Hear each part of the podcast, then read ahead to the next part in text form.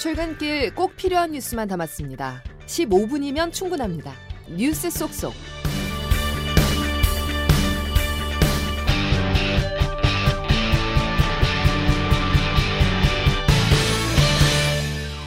여러분 안녕하십니까? 1월 10일 수요일 CBS 아침 뉴스 김은영입니다. 어제 국회에서는 이태원 참사 438일 만에 이태원 참사 특별법이 통과됐습니다.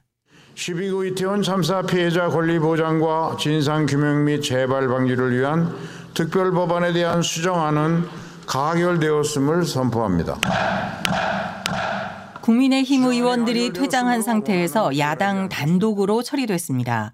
유족들은 진상규명에 첫 발을 내디딘 데 대해 다행스럽다면서도 대통령을 향해서는 거부권을 행사하지 말아달라고 요청했습니다. 조태임 기자가 보도합니다. 국민의힘 의원들이 이태원 참사 특별법 반대 토론에 나서자 그 모습을 지켜보던 유족들은 울분을 터뜨립니다. 결국 이태원 참사 특별법은 국민의힘 의원들이 퇴장한 채 야당 단독으로 처리됐습니다. 특별법은 발생 원인부터 후속 조치까지 진상규명을 위한 특별조사위원회 구성이 핵심입니다. 특조위는 수사권과 기소권은 없고 고발이나 수사 요청, 감사 요구 등을 통해서 법적 책임을 물을 수 있습니다. 월권 논란이 일던 특조위의 특검 요청 권한은 삭제됐는데 특검의 수사가 필요하다고 인정되는 경우 국회에 이를 요청할 수 있습니다. 특별법은 총선일인 4월 10일부터 시행됩니다. 유족들은 아쉬움이 많지만 진상규명에 첫 발을 떼었다고 평가하면서 대통령이 거부권을 행사하지 말아달라고 호소했습니다. 기쁘지만은 않은 것 같습니다. 국회에서 유가족들을 외면하는 모습들을 또 지켜봐야 대통령실은 야당 주도로 이태원 참사 특별법이 통과된 것에 대해 유감스럽게 생각한다며 법안이 정부로 이송되면 의견을 종합해 입장을 말하겠다고 밝혔습니다. 윤석열 대통령이 거부권을 행사하는 수순을 밟을 것으로 전망되지만 앞서 지난 5일 쌍특검법 거부권을 행사한 지 얼마 지나지 않았기 때문에 또다시 거부권을 행사하는 데 대한 부담도 클 것으로 보입니다. CBS 뉴스 조태임입니다. 더불어민주당 이재명 대표가 예상보다 빠르게 흉기 피습 8일 만인 오늘 퇴원합니다. 예상보다 빠른 퇴원을 두고 뒤숭숭한 당내 분위기 잡기용이라는 분석이 나옵니다. 경찰은 오늘 이 대표 습격 사건에 대한 최종 수사 결과를 발표합니다. 정석호 기자가 보도합니다. 민주당은 이재명 대표의 상태가 많이 호전돼 오늘 오전 퇴원한다고 밝혔습니다. 이 대표는 자택에서 치료를 이어가지만 당무 복귀 시기는 아직 정해지지 않았습니다. 당초 2주 정도의 입원을 예상했는데 이 대표가 빨리 퇴원한 것을 두고 당내 연이어 예정된 탈당 때문이란 분석이 나옵니다. 이 대표 퇴원일인 오늘은 비명계 모임인 원칙과 상식 의원 4명의 탈당 기자회견이 내일은 이낙연 전 민주당 대표의 탈당 발표가 예정돼 있기 때문입니다. 어제 이전 대표와 이준석, 금태섭, 양양자 등 제3지대 대표 주자들이 모여 세를 과시한 점도 민주당 입장에서는 위협입니다. 이낙연 전 대표입니다. 양당의 철옹성 같은 기득권 구조를 깨지 않고는 대한민국이 주저앉겠다라는 절박한 위기의식을 가지고 이 자리에 우리가 모여 있습니다만은 결국 당이 분열 분위기로 흘러가기 전 이 대표가 내부 단속에 나선 게 아니냐는 해석입니다. 총선을 앞두고 병상에 있는 이 대표와 달리 전국을 돌며 광폭 행보를 이어가는 국민의힘 한동훈 비상대책위원장도 의식할 수밖에 없습니다. 당 안팎에선 이 대표가 태어나면서 당의 분열을 막기 위한 단결 메시지를 낼 수 있다는 전망이 나옵니다. CBS 뉴스 정석구입니다. 국방부가 새로 발간한 장병 정신 전력 교육 교재가 독토 영토 분쟁 표기로 문제가 된 가운데 10년 전인 2014년도판 교재도 비슷한 방식의 기술을 한 것으로 드러났습니다. 홍재표 기자의 단독 보도입니다. 국방부는 새 정신전력 교육 교재의 집필 과정을 감사한 결과 2014년 판에서도 유사한 오류를 발견하고 구체적인 경위를 파악 중입니다. 한 관계자는 새 교재와 과거 교재 간에 똑같지는 않지만 비슷한 부분이 있어서 확인하고 있다고 밝혔습니다. 지난달 말 공개된 새 교재는 독도에 대해 일본이 각각 중국과 러시아와 영유권 분쟁 중인 섬들과 한데 묶어서 영토 분쟁이 진행 중이라고 기술해 거센 파장을 낳았습니다. 이번 감사 결과 2014년판 교재도 완전 일치하진 않지만 비슷한 내용을 담은 사실이 뒤늦게 밝혀진 것입니다. 국방부와 곽군은 이런 사실을 까마득히 모른 채 2019년 판이 새로 나올 때까지 최소 5년 동안 장병 정신교육에 활용해온 셈입니다. 국방부는 감사를 조만간 마무리 짓고 결과를 발표할 계획입니다. 독도 관련 서술 외에 추가적인 오류는 없는 것으로 파악됐고 책임 소재 규명도 거의 이루어진 것으로 알려졌습니다. 이는 내부 위협 세력을 언급해 이념 편향, 비판을 낳는 등 다른 문제적 기술에 대해서는 수정할 의향이 없음을 뜻해 논란은 여전히 지속될 전망입니다. CBS 뉴스 홍재표입니다. 워크아웃을 신청한 태영건설의 채권단 협의를 이틀 앞두고 태영그룹이 기존 자구안의 성실 이행은 물론 SBS 주식 담보 제공 등 추가 자구안도 발표했습니다. 일단 워크아웃에 청신호가 켜졌지만 시장에서는 마지막까지 방심해서는 안 된다는 목소리도 나옵니다. 박초롱 기자가 보도합니다. 어제 기자회견에서 태영그룹은 태영건설의 회생을 위해 모든 조치를 다할 것이라고 밝혔습니다. 윤세영 태영그룹 창업 회장은 기존의 네 가지 자구 계획을 충실히 이행하고 필요하다면 추가 담보도 제공하겠다고 밝혔습니다.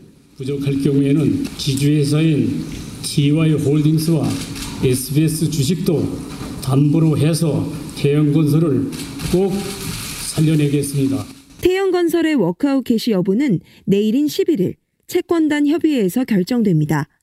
어제 태영건설의 전격 기자회견 내용과 관련해 주채권은행인 산업은행은 채권단은 태영그룹이 발표한 추가 자구 계획과 계열주의 책임이행 의지에 대해 긍정적으로 평가한다고 밝혔습니다. 시장에서도 추가 자구안이 나온 부분에 대해 대체로 긍정적 평가를 내놓고 있습니다. 다만 워크아웃 개시를 의결하려면 전체 채권단의 75%가 찬성해야 하는데 산은을 포함해 은행권의 채권 보유 비중은 약 33%에 불과해 아직 중소금융사 등 나머지 채권자의 동의가 적어도 42%는 필요한 상황입니다. 태영그룹의 자구안 이행 여부도 중요합니다. 산은은 입장문에서 자구 계획 중 단 하나라도 지켜지지 않으면 워크아웃 절차는 중단될 것이라고 경고했습니다. CBS 뉴스 박초롱입니다. 세계은행이 지정학적 갈등과 교역 둔화, 긴축 정책 등을 이유로 올해 세계 경제 성장률이 3년 연속 하락할 것으로 전망했습니다. 세계은행은 오늘 발표한 세계 경제 전망에서 올해 세계 경제 성장률을 2.4%로 전망했습니다. 이는 지난해 세계 경제 성장률 추정치인 2.6%보다 0.2%포인트 낮은 것입니다. 러시아가 북한제 탄도 미사일로 우크라이나에 대한 공격을 지속하고 있는 것으로 확인됐습니다. 미국은 이 같은 북러 간 무기 거래를 내일 유엔 안보리에 정식으로 문제 제기하겠다는 계획입니다. 워싱턴에서 최철 특파원입니다. 러시아가 북한제 탄도미사일로 우크라이나를 재차 공격했습니다. 앞서 미국 정부는 러시아가 지난달 30일과 지난 2일 북한제 탄도미사일로 우크라이나를 공격했다고 밝힌 바 있습니다. 그런데 지난 6일에도 또다시 러시아가 북한제 탄도미사일을 사용해 공격을 감행했다는 겁니다. 존 커비 미 백악관 NSC 전략소통 조정관입니다. 러시아는 지난 6일에도 북한제 탄도미사일 10여 발을 우크라이나를 향해 발사했습니다. 현재 해당 공습의 피해와 영향 등을 평가 중입니다. 미국 정부는 북러 간의 탄도미사일 이전은 명백한 유엔 안전보장이사회의 결의 위반이라며 내일 안보리에 정식 문제를 제기한다는 계획입니다. 이는 안보리 상임이사국인 러시아에게 국제적 의무를 위반한 것에 대한 책임을 직접 묻겠다는 뜻입니다. 또한 미국은 이 같은 불법 거래를 국제사회에 계속 폭로하는 한편 이들을 돕는 사람들도 추가로 제재하겠다고 밝혔습니다. 한편 한미일과 EU 외교장관을 포함한 49개국 외교장관도 오늘 공동성명을 내고 북한의 탄도미사일 수출과 러시아의 미사일 사용을 규탄했습니다. 워싱턴에서 CBS 뉴스 최철입니다. 미국령 괌에서 한국인 관광객을 총격으로 살해했다는 혐의를 받는 용의자가 숨진 채 발견됐다고 AP통신이 보도했습니다. 괌 경찰은 지난 4일 발생한 이 사건의 용의자가 자해로 보이는 총상을 입고 차 안에서 숨진 채 발견됐다고 밝혔습니다. 간첩 등 대공 사건 수사에 개입하는 국가정보원 권한이 대폭 축소될 전망입니다. 수사기관이 공안사범을 구속하려면 국정원장의 조정을 받게 돼 있었는데 이 근거 규정이 권고 수준으로 약화되기 때문입니다. 보도에 김태헌 기자입니다. 2018년 10월 문재인 정부 검찰 과거사위원회는 국가정보원의 안보수사 조정권을 폐지하라고 권고했습니다. 고 김근태 상임고문을 둘러싼 고문 은폐 사건을 조사한 뒤 국가안전기획부 지시대로 검찰이 움직였다는 조사 결과에 따른 조치였습니다. 그로부터 5년이 지난 작년 12월 정부가 당시 지적된 규정을 개정했습니다. 수사기관이 중요 공안사범의 신병 처리나 공소보류 과정에서 국정원장의 조정을 받도록 한 의무 규정을 의견 청취, 그러니까 권고 수준으로 낮춘 겁니다. 애초 이 규정은 국정원이 중앙정보부 시절이던 지난 1964년 처음 도입됐습니다. 당시 검경은 주요 대공 사건을 마음대로 수사하지 못하고 국정원장의 지시와 승인을 받아야 했습니다. 중정이 국가안전계획부로 이름을 바꾸면서 지시 및 승인은 조정으로 바뀌었습니다. 그 이후로 40여 년간 유지된 조정 권한이 이번에 권고 조항으로 다시 줄어든 겁니다. 한 수사당국 관계자는 국정원이 수사에 개입할 수 있는 행정적 권한이 줄어든 것은 분명하다며 향후 대공수사력에 빈틈이 생기지 않도록 철저히 협의하고 대응하겠다고 말했습니다. CBS 뉴스 김태현입니다.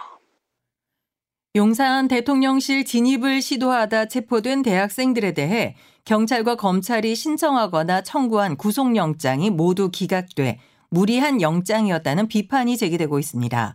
이런 가운데 국민의힘 소속 기초의원이 체포된 학생들에 대해 사살이라는 글을 올려 논란이 일고 있습니다. 이동직 기자가 보도합니다.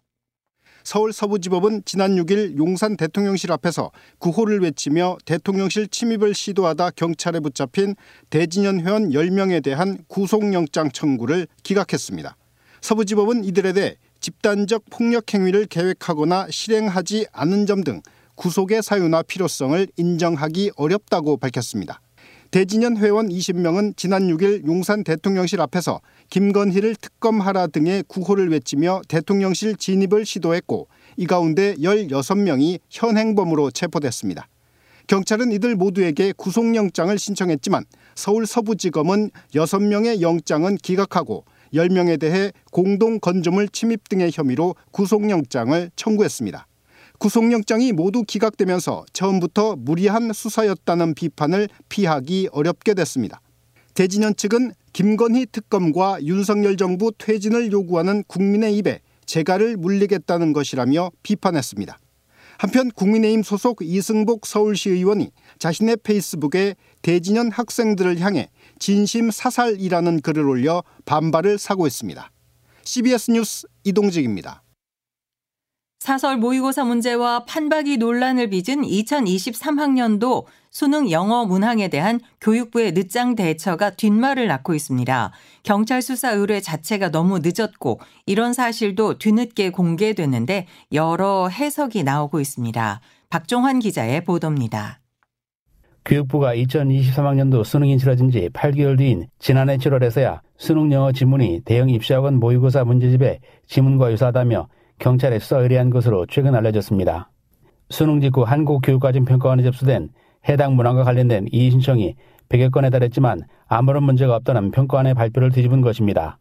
교육부는 지난해 6월 윤석열 대통령의 사기업 기권 카르텔 척결 발언 이후 설치된 사기업 카르텔 부주리 신고센터에 제보가 들어와 의혹을 해소하기 위해 수사 의뢰하게 됐다고 밝혔습니다. 하지만 2022년 11월 수능 직후 적지 않은 논란에도 그냥 넘어간 부분은 여전히 석연치 않습니다. 한 교육계 인사는 2022학년도 수능에서 생명과학 two 출제 오류로 평가원장이 사임까지 하게 됐다며 현 정부가 들어선 지 6개월이 지난 상황에서 해당 문항을 문제 삼았을 경우 출제 오류보다 더한 상황으로 비화할 가능성도 있었을 것이라고 분석했습니다. 지난해 7월 수사 의뢰한 내용이 최근 일부 언론을 통해 뒤늦게 알려진 것과 관련해서는 총선을 앞두고 사교육비 경감을 위한 당국의 의지를 보여주려는 의도가 깔린 것으로 해석됩니다. CBS 뉴스 박종원입니다. 오늘도 눈 소식이 있는데요. 자세한 날씨 알아보겠습니다. 이수경 기상 리포터 전해주세요. 네, 현재 대부분 지역은 눈이나 비가 그친 모습인데요. 어제 내린 눈이나 비가 얼어서 빙판길을 이루는 곳이 많기 때문에 교통 안전에 각별히 유의하시기 바랍니다. 이 시각 이후로 제주도에는 가끔씩 비나 눈이 오는 곳이 있겠는데요. 오후에는 강원 영동과 경북 동해안, 부산과 울산에 한때 약간의 비나 1cm 안팎의 눈이 더 오는 곳이 있겠습니다. 서울 등 서쪽 지역을 중심으로는 아침에 안개가 끼는 곳이 있겠고 이후로는 차차 맑아 질 것으로 예상됩니다. 오늘 아침도 큰 추위는 없는 모습인데요. 어제보다는 기온이 떨어져서 서울은 현재 영하 4도, 부산 영상 2도 정도입니다. 낮 기온은 영상권을 보이면서 서울과 파주, 철원과 전주가 5도까지 오르겠고 대구 8도, 부산은 10도까지 예상돼 어제보다 높겠습니다. 내일은 오늘보다는 다소 춥겠지만 남은 한 주간 기온은 평년과 비슷하거나 조금 높겠는데요. 다만 오늘 경상권 해안과 제주도에는 바람 바람이 매우 강하게 불면서 주의가 필요하겠습니다. 날씨였습니다. 이상으로 CBS 아침 뉴스를 모두 마칩니다. 오늘도 함께 해주신 여러분 감사합니다.